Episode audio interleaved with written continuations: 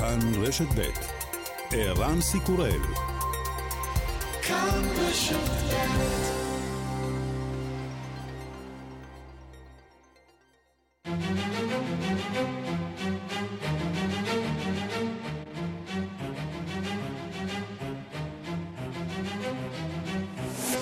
השעה הבינלאומית 12 בדצמבר 2022 והיום בעולם. שלג החל לרדת הלילה על לונדון לראשונה העונה. השלג הגיע עד לכדי עשרה סנטימטרים. נמלי התעופה היטרו וגטוויק ביטלו או עיכבו טיסות בעקבות תנאי מזג האוויר. For a lot of the airports as well, and there's a lot of disruption. And if you manage to get it, get a train, there's also disruption across many of our rail lines.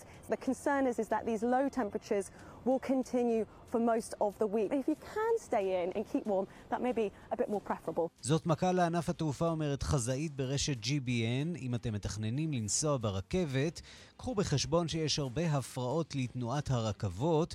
החשש הוא שהטמפרטורות הנמוכות ימשיכו בשבוע הקרוב. אם אתם יכולים להישאר בבית ולהתחמם, זה יהיה קצת יותר מעשי. בצפון אירופה כבר בכוננות ספיגה לקראת כניסתו של גל הקור. הפרלמנט האירופי כמרקחה לאחר מעצרה של סגנית נשיאת הפרלמנט האירופי אווה קיילי, החשודה בקבלת שוחד מקטאר. שר החוץ של האיחוד האירופי ג'וזה בורל, מי ששימש יושב ראש הפרלמנט, מגיב היום לראשונה למשבר. There is a police and judiciary actions. We have to follow these actions. We are very much certainly concerned about uh, these news. but I have to I have to act according not only with the יש פעולות משטרתיות ומשפטיות עלינו לאפשר להן להתנהל. אנחנו מוטרדים מאוד מן החדשות. צריך לפעול על פי העובדות והראיות. נמשכות המחאות בפרו לאחר הדחת הנשיא פדרו קסטיליו, שניסה לפזר את הפרלמנט לפני הדחתו, הודח בכל זאת ונעצר. שני מפגינים כבר נהרגו במחאות. Primero, la libertad de nuestro presidente Pedro Castillo Terrones. Segundo, que se cierre el Congreso. Que se cierre ese Congreso putrefacto corrupto. אנחנו דורשים לשחרר את הנשיא שלנו מהכלא. אנחנו דורשים לסגור את הקונגרס המושחת. יש לכנס את מועצת החוקה ולהכריז על מצב חירום, אומרת מפגינה. כחודש לאחר השיגור המוצלח, משימת ארתמיס אחת הגיעה אתמול לסיומה. האוריון רכב וחלל הבלתי מאויש נחת באוקיינוס השקט. This was a challenging mission and this uh, is, is what mission success looks like. זאת הייתה משימה מאתגרת, כך נראית הצלחה במשימה, אומר מייק סרפין, בכיר בנאסא. במהלך הטיסה שנמשכה 25 ימים, רכב וחלל הקיף את הירח ואף הגיע למרחק של יותר מ-434 אלף קילומטרים מכדור הארץ, יותר מכל חללית אחרת שנועדה לשאת בני אדם. השלב הבא, הנחתת בני אדם על הירח. וגם...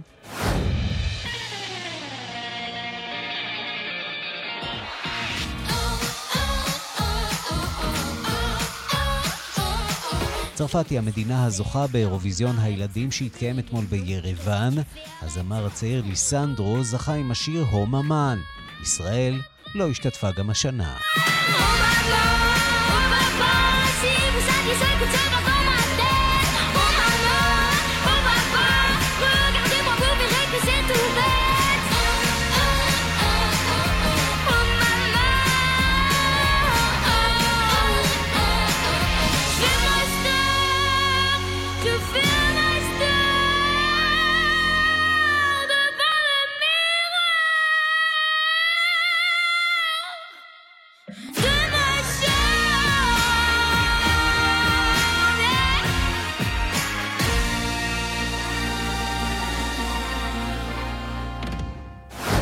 השעה הבינלאומית שעורכת איילת דוידי, מפיקה אורית שולץ, בביצוע הטכני דני רוקי ושמעון דוקרקר.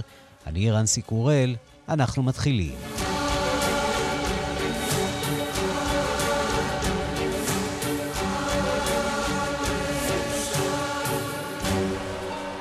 שלום רב לכם. שרי החוץ של מדינות האיחוד האירופי מתכנסים היום בבריסל וגם ראשי שבע המדינות המתועשות מתאספים וירטואלית ביוזמת הקנצלר שולץ. על הפרק אה, סנקציות קשות נוספות על רוסיה ועל איראן שממשיכה לחמש את מוסקבה, אבל גם הוציאה להורג אה, מפגין אה, שני היום וממשיכה לדכא בברוטליות את המהומות נגדה. האם זה מה שיחולל תפנית במלחמה? אנחנו פונים לשליחנו לאירופה, דוב גילהר, שלום דובי. שלום ערן, אה, ספק, אה, נתחיל בכך, אבל משהו דיפלומטי כנראה משמעותי קורה בשעות האחרונות ויקרה בשעות הקרובות, וזה רלוונטי לצים אוקראינה, רוסיה, איראן, מצד אחד, כמו שאמרת, כינוס של שרי החוץ האירופים בהנהגתו של בורל, וגם ועידת וידאו של מנהיגי ה-G7 שמכנס הקאנצלר אה, שולט. אבל בואו נתחיל משיחת טלפון שעורך אמש נשיא ארה"ב ביידן עם הנשיא זלנסקי, נשיא אוקראינה. ושם הוא מדגיש את המחויבות של וושינגטון להמשיך ולתמוך באוקראינה. הוא שם דגש על הצורך לחזק את ההגנה האווירית של אה, המדינה על ידי הסיוע הביטחוני האמריקאי מול הטילים, מול הכטב"מים האיראנים, וגם את הצורך לסייע לאוקראינה בשיקום תשתיות האנרגיה. זלנסקי הודה לביידן על המשך התמיכה, ואז עדכן את האומה בנאום הלילי שלו על המצב באודסה, בואו נשמע. Тривають відновлювальні роботи на півдні нашої країни.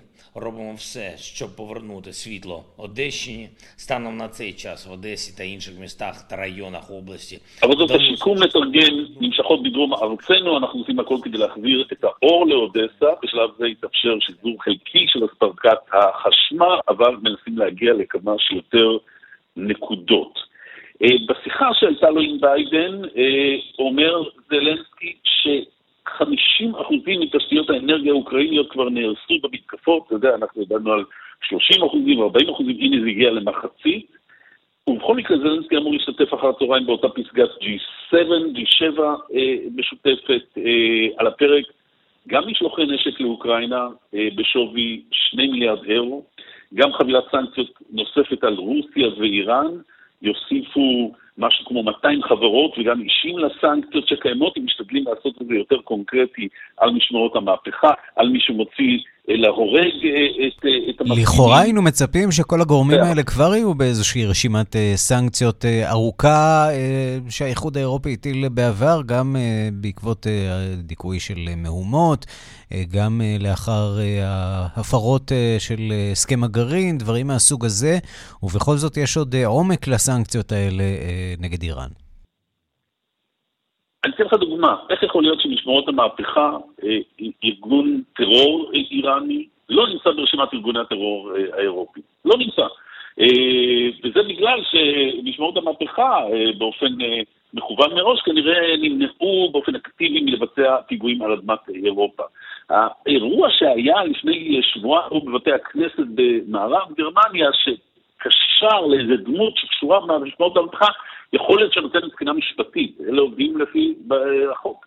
אה, יכול להיות שזה נותן איזה אה, תמריץ. בכל מקרה, אה, שרי החוץ האירופיים מכונסים היום, אז גם בגלל הכטב"מים לרוסיה, וגם בגלל הדיכוי של ההפגנות, וגם על ההוצאה להורג השנייה של הציר בין 23 היום, הנה זה מה שאומר ז'וזף בורל, שממונה על מדיניות החוץ של האיחוד האירופי. איראן, certainly Iran, second execution. On Friday evening, I had a long conversation with the Foreign Affairs Minister of Iran. You can imagine, certainly talk, talk, talk about this execution. I expressed the concern of the European Union, the condemnation and the sanctions... הם ממשיכים בקשר עם איראן, הייתה לי שיחה ארוכה עם שר החוץ של איראן, דיברנו על ההוצאות להורג, הוא אומר, הבעתי את דאגת האיחוד האירופי, הגינוי והסנקציות שיינקטו היום, הוא אומר, זה גם בגלל העניין ההומניטרי, דיכוי המהומות, וגם בגלל התמיכה האיראנית ברוסיה. אז האיחוד האירופי יאשר חבילת סנקציות קשוחה מאוד במרכאות, כך הוא מגדיר את זה, וה-G7 אולי יתקצבו בנדיבות את הסיוע הצבאי והאזרחי לאוקראינה. חוזר לשאלתך הראשונה, האם שני אלה הם מה שייתנו תקווה חדשה לשנה חדשה, לשינוי מגמה לאוקראינה שמוכה מאז חודש פברואר השנה? אה, ספק מאוד. עד כאן. כן, ואולי אה, אה, האירופים בכלל צריכים לדאוג ממזג האוויר, כיוון שאנחנו רואים שהמצב באירופה הולך ומידרדר, גל קור, גם בבריטניה. הטמפרטורות כמובן צפונה אפילו חמורות יותר. כמה קר אצלכם שם בברלין? תראה, זה אה, מוזר, אבל אתה יודע, הקור בלילה הוא זהה לקור ביום. אתה בדרך כלל רגיל שככל שיורד הלילה... משהו משתנה, כן. אה, מניחות, לא כאן, מינוס שתיים, אבל בהמשך השבוע זה יהפוך למינוס שש ומינוס שבע, וכמו שאמרת, אה, פה זה האזורים הצפונים החמים יחסית, מכיוון שזה בריגה, לטביה, בסטוקהולם, שוודיה, יגיע גם למינוס 12 מעלות.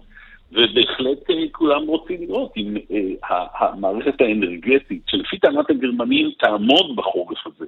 אה, גם בכלל מומחי מזג האוויר אומרים שדווקא החורף יהיה יחסית קל לחורפים אחרים. הם טוענים שהם יגעו 97-98 אחוזים ממאגרי האנרגיה על ידי גז להנזלה שהגיע ממדינות המפרץ. אה, נו, אז אני אוכל לספר לך בסוף השבוע אם החזקנו מעמד או לא החזקנו מעמד. אתם תחזיקו, אני לא בטוח שהאוקראינים יחזיקו עם אה, מצוקת החשמל שלהם שם, נכון, וזה ללא ספק מטריד. נכון, נכון. דוב גילאור, שליחנו לאירופה, תודה רבה לך.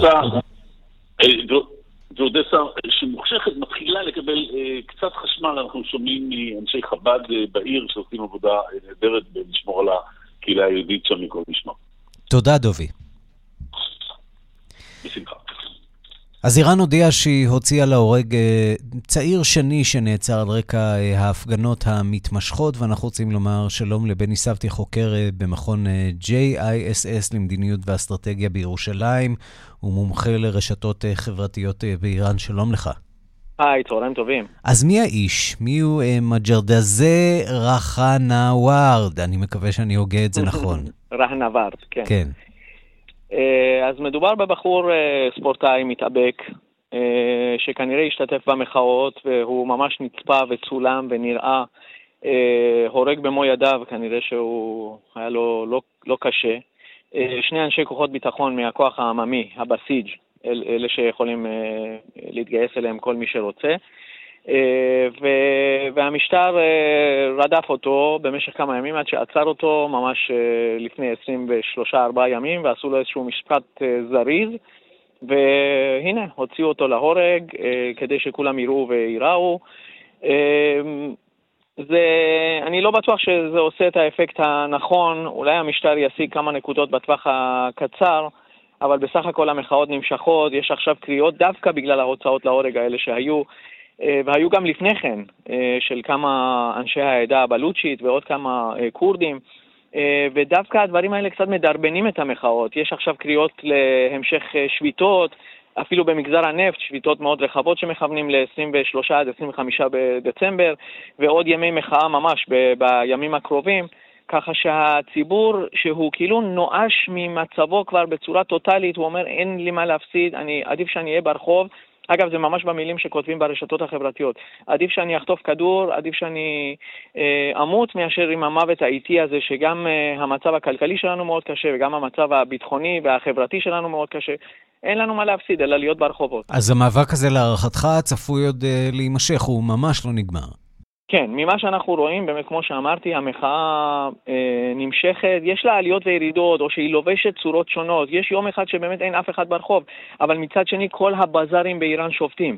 אז איך אנחנו סופרים דבר כזה? אני חושב שאנשי סטטיסטיקה קצת חוטאים, אני ראיתי כל מיני גרפים שהמחאה דועכת. זה, זה לא נכון בכלל. כשהשאה נפל, הוא נפל בגלל השביתות, בעיקר במגזר הנפט, אבל גם שביתות של בזארים, שביתות של אה, כל מיני מגזרים אחרים שהם פשוט אה, גרמו לשיתוק. סוג של אה, איראן.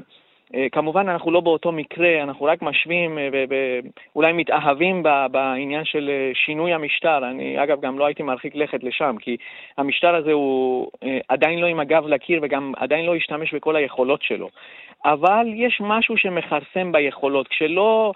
כשעושים מעט מדי ומאוחר מדי, אז אתה יודע, זה מדרבן את הצד השני דווקא, נותן לו יותר תקווה, ואז עושים הוצאה להורג אחת, זה, זה בסוף עושה תוצאה הפוכה. הפעם אגב עשו את זה בפומבי, שלא עשו את הדבר הזה הרבה מאוד שנים. כנראה רצו גם להרתיע ככה אנשים שרואים את זה. אנחנו יודעים שהנשיא של איראן אה, היה במידה רבה אחראי להרבה מאוד אה, הוצאות להורג אה, בעבר, נכון. מתוקף תפקידו כשופט, הוא אוהב את הכלי הזה. נכון, אז והיום, רק אחרי שנה, שנה וקצת, מאז שהוא נבחר, זה המקרה הראשון באיראן אחרי המהפכה שתוך שנה וחצי צועקים מוות לראיסי, שזה מחאות שעוד התחילו באביב ובקיץ, עוד לפני שהיינו בגל של עכשיו.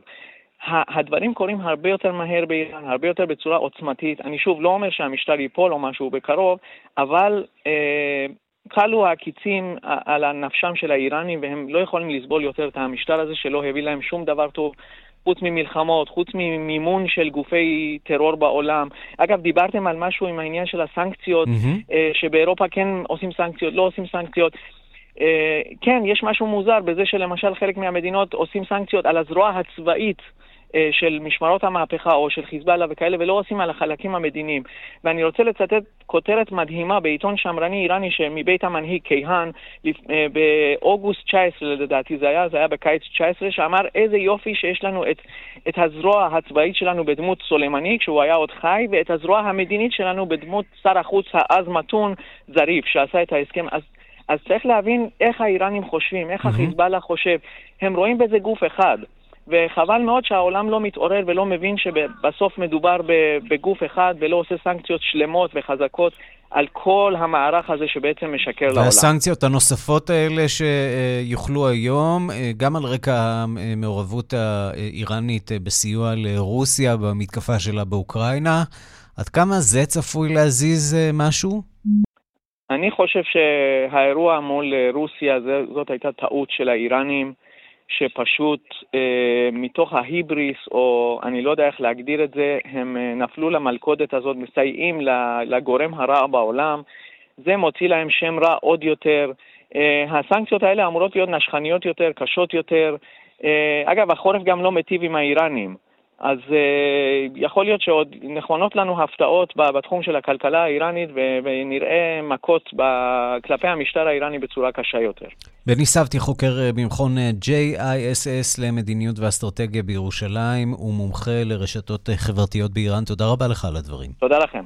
להתראות. השעה הבינלאומית, אה, סיפור פלילי עם אה, אה, פוליטי, לפחות קשרים פוליטיים, שמגיע אלינו מאיטליה. שלוש נשים נרצחו אתמול בבית קפה ברומא.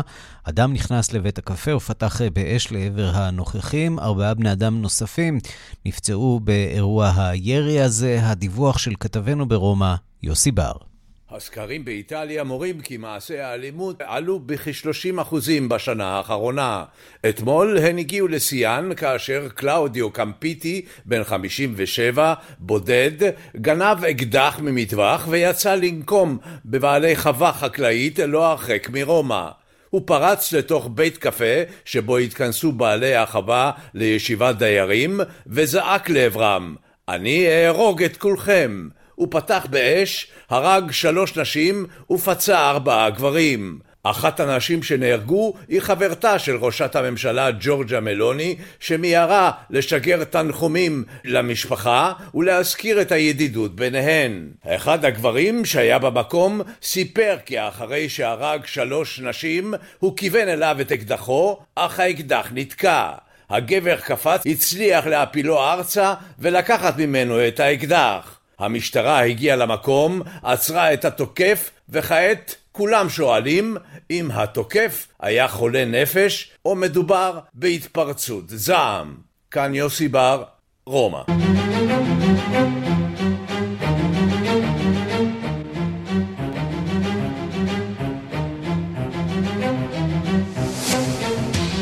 אז מה קורה בסין? אה, לפני אה, שבועות אחדים ראינו שם את המחאות וההפגנות והקריאות אה, להסיר את מגבלות הקורונה. השלטונות בבייג'ינג נעתרו לבקשה הזאת של הציבור והסירו למעשה כמעט את כל המגבלות. מאז, מה קורה שם? המצב רק הולך ומידרדר, ואנחנו רוצים לומר שלום ליעל עינב בשנגחאי. שלום ערן. מנכ"לית וואי צ'יינה, אמ, אז שיעור הקורונה כמובן אה, מתחיל לעלות, נכון? תראה, מה שהולך כאן זה מהפך. אם אנחנו, אין יותר מהפך מזה, הפכנו ממדיניות אפס קורונה ל-100% קורונה. ועכשיו זה כבר מתפשט במהירות. הייתה פה שגרת קורונה מאוד מאוד ברורה בשנתיים האחרונות. בדיקות PCR כל יומיים. במעברים בין ערים שונות או בין פרובינציות, זה היה אה, גהנום, כל מיני דברים שצריך לעבור ולעשות ובידודים. אה, הילדים לא יכולים לצאת לשום מקום בחופשים, אה, כל אסימפטומטי שעבר ברדיוס של קילומטר סגר את העיר, סגר חצי עיר, סגר שכונה. לא, אם היית במסעדה באותו שבוע שהיה שם מישהו אסימפטומטי, זהו, נכנסת לבידוד אוטומטי. הייתה אפליקציה מפורסמת שעוקבת אחרי כל הנסיעות ומסמנת בכוכבית ברגע שיצאת מהעיר. כל הדבר הזה נמחק ביום. אז אם אנחנו פה, אתה יודע, מדברים על מהפכים, זה פשוט קרה ביום. את אומרת מ-0 ל-100, אה, כמה מהר זה מגיע ל-100? זה מאוד מהר. אה, בייג'ין כבר לחלוטין, אה, אה, המגפה משתוללת שם, ממש. זה בכל מקום, כבר הם לא מגיעים לעבודה, כולם מדברים על זה. עכשיו, אחד הסימנים של הדבר הזה היה שאתה לא יכולת ללכת לבית מרקחת ולקנות תרופות, תרופות שקשורות בשיעול או בהורדת חום. כי הבית מרקחת היה מחויב לדווח עליך. עכשיו יש תורים מטורפים והזמנות באינטרנט והכול, וכבר אין תרופות, ולא לשיעול ולא להורדת חום. כבר לא בודקים, אין את, ה, אה, את האפליקציה הזאת, אתה כבר לא מחויב ללכת לעשות בדיקות PCR. זה כאילו בבת אחת הסירו את הכל, אין פה שום הדרגה, פשוט הסירו את הכל. עכשיו, האוכלוסייה כאן לא חסינה. אה, עטפו את, כל ה... את כולם פה, 1.4 מיליארד בצמר גפן, לא צמר גפן מתוק כל כך, אבל עטפו אותם בצמר גפן, ובאמת מנעו תחלואה גדולה. אה, לכמה זה הגיע, אני לא יודעת, אבל אולי היו במיליארד 400 מיליון האלה, נניח מיליון חולים בשנים האלה. זה אומר שאין בעצם לא חסינות, אין בעצם חסינות בציבור, אתם חשופים שם ב- לגמרי. למעט החיסונים שכן יש. מחסינות. נכון. החיסונים הם הגיעו כבר ל-80 אחוז. אז אנחנו לא, לא כל כך ברור אם זה חוסר ארגון או החלטה מכוונת שכולם ידבקו ויגיעו באמת לחסינות עדר. אבל בכל מקרה אנחנו נכנסים פה עכשיו, מדברים על בערך חצי שנה, פתאום אה, הדברים של שי ג'ינפינג אה, בוועידה על החורף הקשה שעומד להיות, אה, שכולם ייחסו את זה למלחמה עם ארצות הברית, בעצם כנראה דיבר על מה שהולך להיות כאן. אה, אז זאת באמת השאלה, האם היה כאן מהלך מתוכנן, או שקרה כאן משהו אה, ומישהו פשוט הסיר את היד שלו מהשלטר ואפשר לכל הדבר הזה לקרות? כי אפשר היה להכריז על צעדים של הקלות. לא, היה, לא היו חייבים לעבור מ-0 ל-100. זה מאוד מאוד נכון מה שאתה אומר, וזה גם מאוד מאוד, זה שאלה, שאלת מיליון הדולר. תראה, אתה נתת פרשנות בקדימון שלך, אמרת בעצם כתוצאה מההפגנות. אני חושבת שהקשר להפגנות הוא, הוא לא מקרי, אבל הוא לא הקשר הישיר. יש פה גם משהו פסיכולוגית לא נתפס. הרי הנרטיב כאן היה שהמחלה הזאת מאוד מסוכנת. שנים מדברים על הלונג קוביד והסכנות שבו.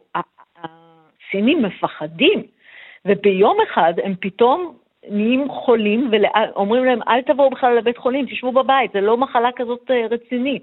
הם, הם רועדים מפחד, ולכן הם מתנפלים על הבתי חולים והם מתנפלים על המרפאות, כי הם באמת שנים חיו תחת ההנחה שהמחלה הזאת מסוכנת. מה אנחנו יודעים כרגע עכשיו... על אה, תמותה? אני מניח שהזן המוביל הוא אה, האומיקרון, שנחשב אלים פחות, מצד שני אין פה שום חסינות עדר. יש, אה, נכון. יש תחושה שיש עלייה גם בתמותה? אה, תשמע, זה קרה שלשום. בתוך יום הסירו את הכל, פתחו את הכל. אה, לפני שעה חדשות ממש טריות שאפילו קיצרו את, את הבידוד לבאים מהחוץ. אתה זוכר שהיו לנו, עברנו 21 יום ואחר כך עברנו 14 יום של בידוד ועכשיו הורידו את זה לחמישה ימים. זאת אומרת, ממש הסירו את הכל, אין עדיין שום אינדיקציה גם אין יותר מספרים. אין שום ערך למספרים, בגלל שכבר לא צריך ללכת לעשות את הבדיקות PCR וכבר לא צריך להירשם. ההפך, נראה כאילו מעודדים את כולם לצאת, אה, להסתובב ולהידבק כמה שיותר מהר, אולי באמת כדי להגיע לחסינות עדר. אה, האם זה, האם זה, זה מבחינה פסיכולוגית מכה מאוד מאוד קשה לסינים? זה, לא, זה כמעט לא פייר.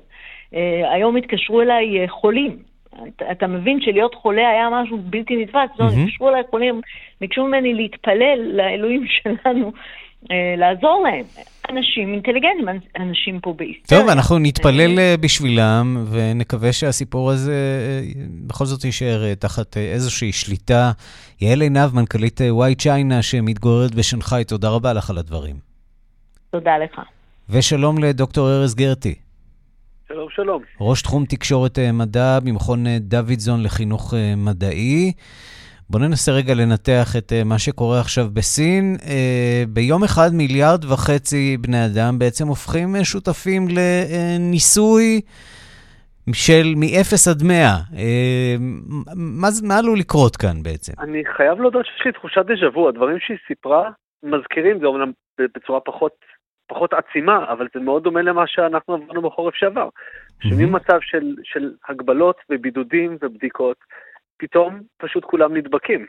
אה, בטח זוכר שהיה מצב שלא היו, לא, לא, הפסיקו עם הסגרים, הפסיקו, אה, צמצמו מאוד את הבידודים והורידו מאוד את האיסורים, והייתה תחושה שפשוט כל המדינה חולה. במילים אה, אחרות, אתה אומר, לא צריך בהכרח להיבהל מזה, זה מהלך טבעי שאולי אי אפשר היה להימנע ממנו. זהו, עכשיו, השאלה פה היא עד כמה החיסון שלהם באמת יעיל, שזה משהו ש... מדברים עליו כבר, כבר שנתיים, על האם החיסון הסיני באמת יעיל או לא. אה, עכשיו הוא, הוא באמת הולך לעמוד למבחן. זאת אומרת, במניעה של הדבקה הוא די בטוח שהוא לא יעיל, גם החיסון שאנחנו קיבלנו במניעה של הדבקה בזן האומיקרון, היעילות שלו היא, היא מאוד נמוכה. אני יכול להעיד באופן אישי שחליתי קשה. שבועיים לאחר שקיבלתי את אה, חיסון האומיקרון. אומנם אה, תחלואה קלה מאוד, אבל למנוע הדבקה זה לא מונע. נכון, והעניין של התחלואה הקלה זה קצת מתעתע, בגלל שזן האומיקרון הוא גורם לתחלואה קלה יותר, בעיקר אצל אנשים שכבר אה, עברו איזושהי חשיפה, בין אם נדבקו בקורונה או התחסנו באחד החיסונים לקורונה, אז אצלם המופע באמת הוא קל יותר, אבל באוכלוסיות שבהן רמת ההתחסנות הייתה יותר נמוכה, ראו שהוא מתנהג בצורה דומה לזן המקורי. אז בסופו של דבר, הקורונה היא אותה קורונה. הקורונה היא אותה קורונה, אה, ובאמת בואו נדבר על הזנים, כי אם באמת סין עכשיו אה, מיליארד אה, וחצי בני אדם, עכשיו נדבקים בבת אחת באומיקרון, או בקורונה בכלל, גובר בעצם החשש שנראה כאן איזה תהליך של וריאנטים, או שלא בהכרח. נכון, נכון, נכון. האומיקרון עבר כבר, יצר כבר כמה וכמה תתי וריאנטים, זה גם מה שמאוד מאפיין אותו. בניגוד לווריאנטים הקודמים שאנחנו ראינו קפיצות גדולות ביניהם, פה אנחנו רואים מין התפצלות כזאת בין הווריאנטים השונים, היה לנו את ה-BA1, BA2, 4, 5, אז התחיל לקבל גם Xים ועוד כל מיני אותיות נוספות אחרי השם. האומיקרון של היום מאוד שונה מהאומיקרון שהיה לפני שנה, mm-hmm. וככל שיותר אנשים ידבקו, אז יהיו לו יותר הזדמנויות להתפצל וליצור תתי וריאנטים חדשים. תגיד, יכול להיות כן. שבמצב הקיים אה, שווה לשקול אה, שוב הגבלת אה, נסיעות לסין, או דברים מהסוג הזה, או הגבלת כניסה של סינים לישראל, בהנחה שהם אכן יוצאים משם? זהו, במצב הזה הכל פתוח והכל עובר. אז לעצור את זה בטח שאי אפשר. אה, מבחינת להגביל, אה, אני באמת שלא יודע לענות לך. אני רוצה לשאול אותך על עוד אה, עניין אחר. רצינו לדבר על עוד כמה התפתחויות בנושא החיסונים. ראשית, חיסון נגד קדחת דנגי. נכון. זה בעצם וירוס שעובר באמצעות יתושים. לא קיים בישראל כל כך, או בכלל לא. בעיקר נכון, במדינות היום. עולם שלישי, אבל זה יכול לקרות גם אצלנו. אה, ופה לשם שינוי יש חדשות אה, טובות, נכון? נכון, אה, יצא עכשיו, אושר ממש לאחרונה חיסון, חיסון חדש לקדחת הדנגי. קדחת הדנגי נגרמת על ידי וירוס שמועבר בידי יתושים, הוא אופייני בעיקר למדינות מדינות יותר טרופיות, מדינות עם פחות אמצעים mm-hmm. סניטריים ופחות שליטה באוכלוסיות היתושים. אה, אבל זה לפעמים כן נודד למקומות אחרים, בעיקר אנשים שנדבקו במדינות אחרות, במדינות באפריקה או במזרח אסיה ומגיעות, ל, ומגיעות אה, לארצות הברית ולאירופה. Mm-hmm. העניין הוא שהמחלה הזאת יש לה מופע מתעתע. זו מחלה שכשנדבקים בה בפעם הראשונה, חולים, אבל אם נדבקים בה בפעם השנייה, חולים יותר קשה. לא לגמרי ברור למה זה קורה.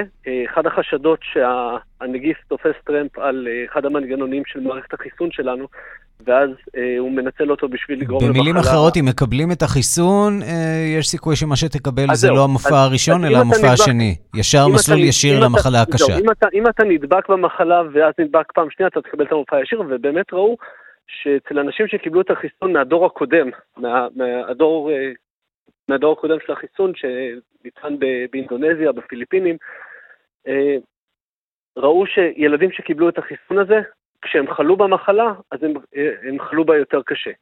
והחיסון כמובן הופסק באותם אזורים, והחיסון שאושר ממש לאחרונה אה, נבדק על 20 אלף ילדים בשמונה מדינות, ובדקו את זה, מה שנקרא ברחל בתך הקטנה, עברו ילד-ילד, בדקו אם, הוא, אם בכל זאת הוא חלה עוד פעם, מה היו המופעים אצלו, וראו ששם אין את uh, תופעת הלוואי האיומה. טוב, זה בהחלט uh, משמח. לסיום אנחנו רוצים uh, לדבר על עוד uh, סוגיה אחת. על uh, דלקת קרום המוח, דלקת כן. דלקת קרום המוח. אנחנו שומעים על uh, התפרצות uh, בקנדה, בבאי נכון, uh, ונקובר איילנד. מדינה מערבית לכאורה, שכל התושבים שלה אמורים להיות מחוסנים לסיפור הזה, יש גם חיסון כאן בישראל. מה קרה שם? כל התושבים שנולדו אחרי שנות ה-90, mm-hmm. כן.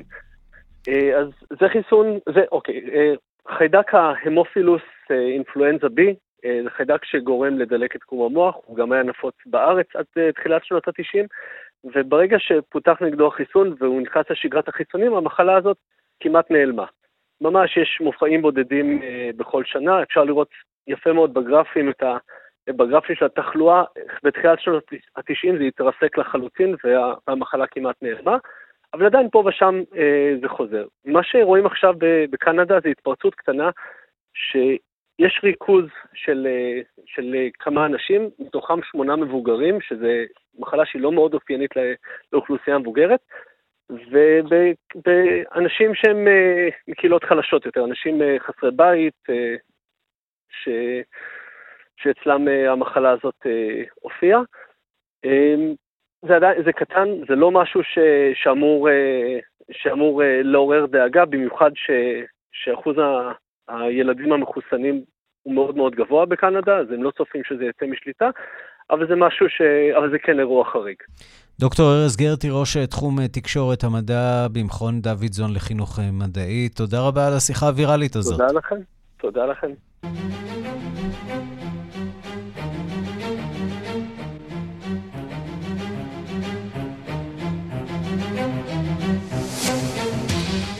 התפתחות אה, בחלל, אה, קפסולת אה, אוריון ממשימת ארתמיס 1 של נאס"א נחתה בכדור הארץ. מדובר בקפסולה לא מאוישת, אבל בעלת יכולת לשאת בני אדם, ששוגרה למעוף מסביב לירח וחזרה, היא שבה לאחר 25 ימים. הקפסולה הזאת נחתה באוקיינוס השקט. ואנחנו רוצים לומר שלום ליואב לנצמן, יזם בתחום החלל, לשעבר סגן מנהל משימת בראשית. שלום לך. שלום, שלום לך ולמאזינים. אז אה, אפשר להגדיר את המשימה הזאת כהצלחה, שלב ראשון בדרך אה, להשבת המין האנושי לירח. אמ, כן, אכן כן, זה בהחלט אה, הצלחה. מדובר בכלי רכב חללית, כן? אבל כלי רכב ראשון מסוגו, שעושה את המשימה שלו, שהיא משימה מאתגרת בהחלט, להגיע למסלול סביב הירח ולחזור חזרה, ו... אה, לנחות באוקיינוס אה, בהצלחה, אז אה, בהחלט כן, זו התקדמות.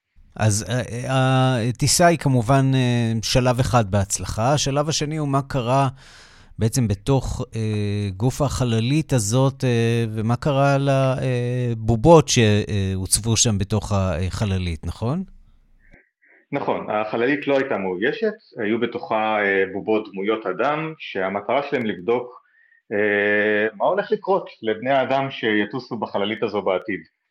אה, בעיקר מבחינת קרינה אבל מבחינת אה, אספקטים נוספים גם כן. התוצאות האמת שאני עדיין לא יודע לספר עליהן.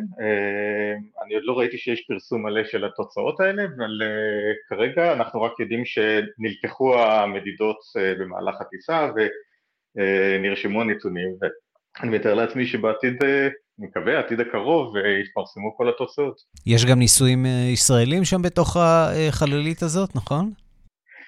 נכון מאוד. כאמור, אחד המחקרים היה, או עודנו, בתחום הקרינה, מה השפעת הקרינה על בני אדם בחלל. והבובות שם היו מצוידות, חלק מהבובות היו מצוידות באפוד שאמור להגן מפני קרינה, שמיוצר על ידי חברת סטמראד הישראלית. יפה, יפה. לסיום אני רוצה לשאול אותך על הפרויקט שאתה אמון עליו, והוא משימת בראשית. שמענו על הכוונה של ישראל בכל זאת להגיע לירח עם בראשית 2.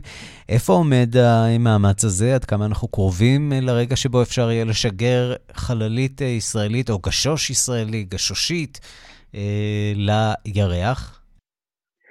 אה, אוקיי, ובכן, אני הייתי מעורב בפרויקט בראשית 1, אבל אני לא מעורב כרגע בבראשית 2, או בספייס.איי.אל, אני בפרויקטים אחרים עכשיו, אבל אני יכול להגיד לך שבראשית 2 קורית, יש, הושג תקציב בשביל זה ויש עבודה שמתקדמת.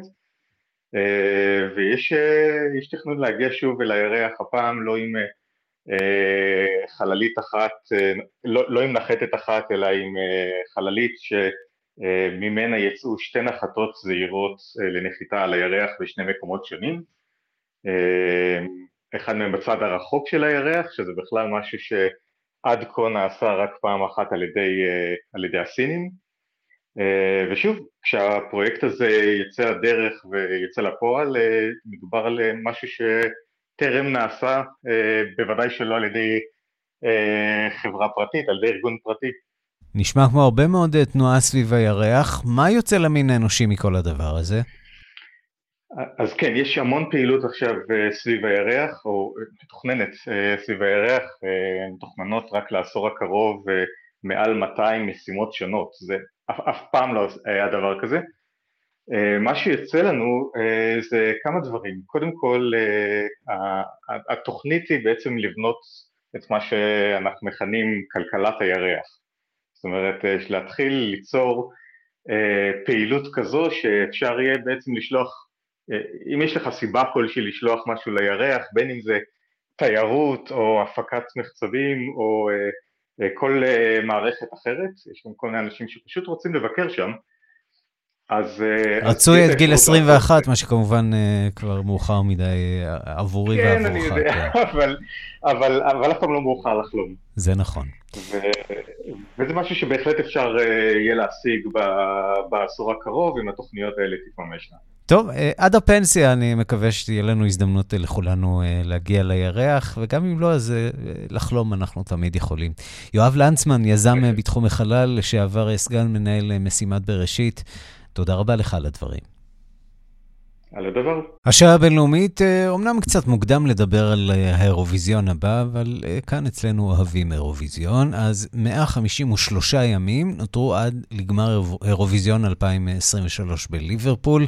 עד שאצלנו ייחשף השיר שתבצע שם נועה קירל, אנחנו יכולים לחגוג אירוויזיון אחר בארמניה.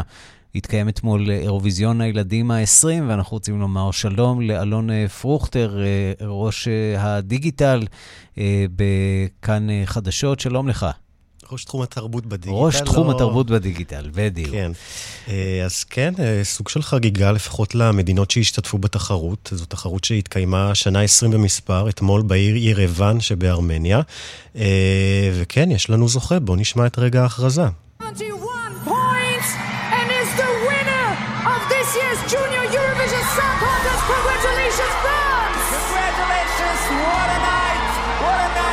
כן, זאת צרפת שזוכה בפעם השנייה במפעל הזה של Junior Eurovision, שמתקיים מאז 2003. צריך להגיד שיש להם הרבה יותר הצלחה ב Junior Eurovision מבאירוויזיון עצמו. נכון, צרפת לא זכתה מאז 1977 עם מרי מרים, ובכל אופן, הזוכה הפעם הוא ליסנדרו, ילד בן 13, שביצע את השיר או ממה, או בעברית הו אימא, ככה הוא נשמע רגע אחרי שהפסל הגיע לידיו.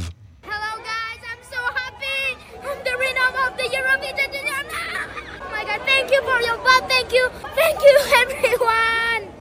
כן, זה נשמע מאוד משעשע וחמוד, באמת נרגש, ויש לו סיבה, צרפת אירחה את האירוויזיון הזה, אירוויזיון הילדים, רק לפני שנתיים, כשהיא זכתה ב-2020. אה, ממש אה, בשלהי הקורונה, תחרות שהתקיימה בלי קהל, אה, ליסנדרו קיבל לא פחות מ-203 נקודות, הוא הזוכה השני כאמור של צרפת מהתחרות הזאת, ואפשר אפילו לשמוע כמה צלילים מהשיר הזוכה.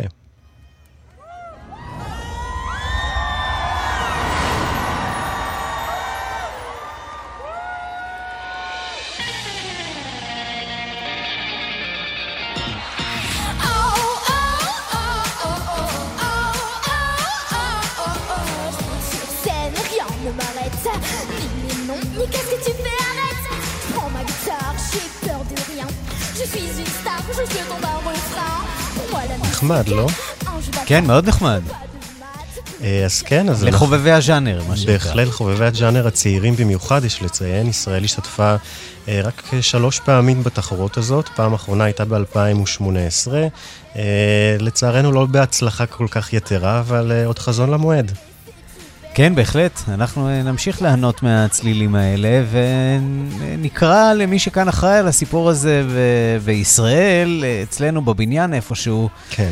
גם אנחנו רוצים אה, להשתתף באירוויזיון לא? הילדים. לא? יש לנו ילדים מוכשרים מאוד בארץ, ושווה להראות אותם אה, בתחרות הזאת. נכון מאוד. אלון פרוכטר. אה, בוא נעבור מכאן, כן, 18, 18 שנים עברו מאז ששוחרר הסרט השני בסדרת הסרטים המצליחה יומני הנסיכה. בחודש שעבר דיווחו בהוליווד ריפורטר שבאולפני דיסני עובדים על סרט שלישי בסדרה, והלילה ג'ולי אנדרוס מכוכבות הסדרה הזאת התייחסה לראשונה לפרסום. נכון, התייחסה לראשונה לפרסום וקצת שפכה מים צוננים אה, על מי שציפה לראות אותה שם בהפקה הזאת, ככה זה נשמע בריאיון לאקסס הוליווד. Yeah, I think we know that it's probably not going to be possible. It was talked about very shortly after two came out. But it's now how many years since then? And I'm that much older, and Annie, the princess is, of the queen, uh, is so much older. כן, היא בעצם אומרת, אני חושבת שאנחנו יודעים שזה כנראה לא יהיה אפשרי. דיברו על זה זמן קצר מאוד אחרי שיצא הסרט השני, אבל כמה שנים עברו מאז ואני כל כך מבוגרת, ואין האת'ווי, הנסיכה או המלכה, אם כבר, כבר לא צעירה, כך שאני לא בטוחה שזה יקרה. בכל אופן, אנחנו מצפים ומחכים, עכשיו שדיסני זה לא רק בקולנוע, זה גם דיסני פלוס. אה, יש כבר תסריט, כך לפי ה Hollywood Reporter, שהוגש לאולפנים, ואן האת'ווי בעצמה אמרה בריאיון ל Entertainment Weekly לפני חודש, אה, סמוך לאותו פרסום שהיא דווקא הייתה שמחה להשתתף בכזאת אה, הפקה מחודשת. אה, מי ששכח, מדובר בשני סרטים שיצאו הראשון ב-2001, השני ב-2004, הסרט הראשון דיבר על בחורה שלפני גיל 16 מגלה שהיא יורשת עצר של ממלכת ג'נוביה. הסבתא שלה, שהיא מעולם לא פגשה, זו ג'וליה אנדרוס, והיא המלכה שמחפשת יורשת עצר חדשה. הסרט מאוד הצליח והניב לא פחות מ-165 מיליון דולר ברחבי העולם. אה, אז כן, אנחנו נשמח לראות את ההפקה הזאת. עם או בלי ג'ולי אנדרוז, אם אתה שואל אותי, אולי, אולי, אולי זה ספין. לך תדע, בכל זאת נוותר על ג'ולי. נכון. אה, תהיה ודאי כן. איזושהי אה, הופעת אורח. קריצה, בדיוק. בתקווה שלא, שזו לא תהיה הלוויה המלכותית לא. בג'נוביה או משהו מהסוג הזה. נכון. טוב, בכל זאת אה, צריך באיזשהו שלב לעבור מיומני הנסיכה ליומני המלכה, לא? נכון. אה, אה, אולי זה עוד... עוד יורשת יצר, למה לא? נכון. אלון פרוכטר, ראש תחום התרבות בדיגיטל, תודה רבה. תודה, ערן.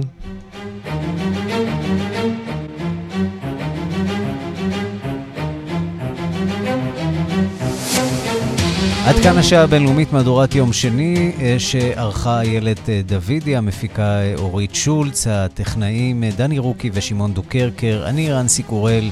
מיד אחרינו רגעי קסם עם גדי לבנה. אנחנו ניפגש שוב מחר בשתיים בצהריים במהדורה החדשה של השעה הבינלאומית. אתם מוזמנים להוריד לטלוויזיה החכמה שלכם את היישומון החדש כאן Box, שם תמצאו את כל התכנים של כאן. ובחינם. כתובת הדואר האלקטרוני שלנו, בינלאומית, at kan.org.il. חפשו אותי בטוויטר, אני רנסי קורל. להתראות.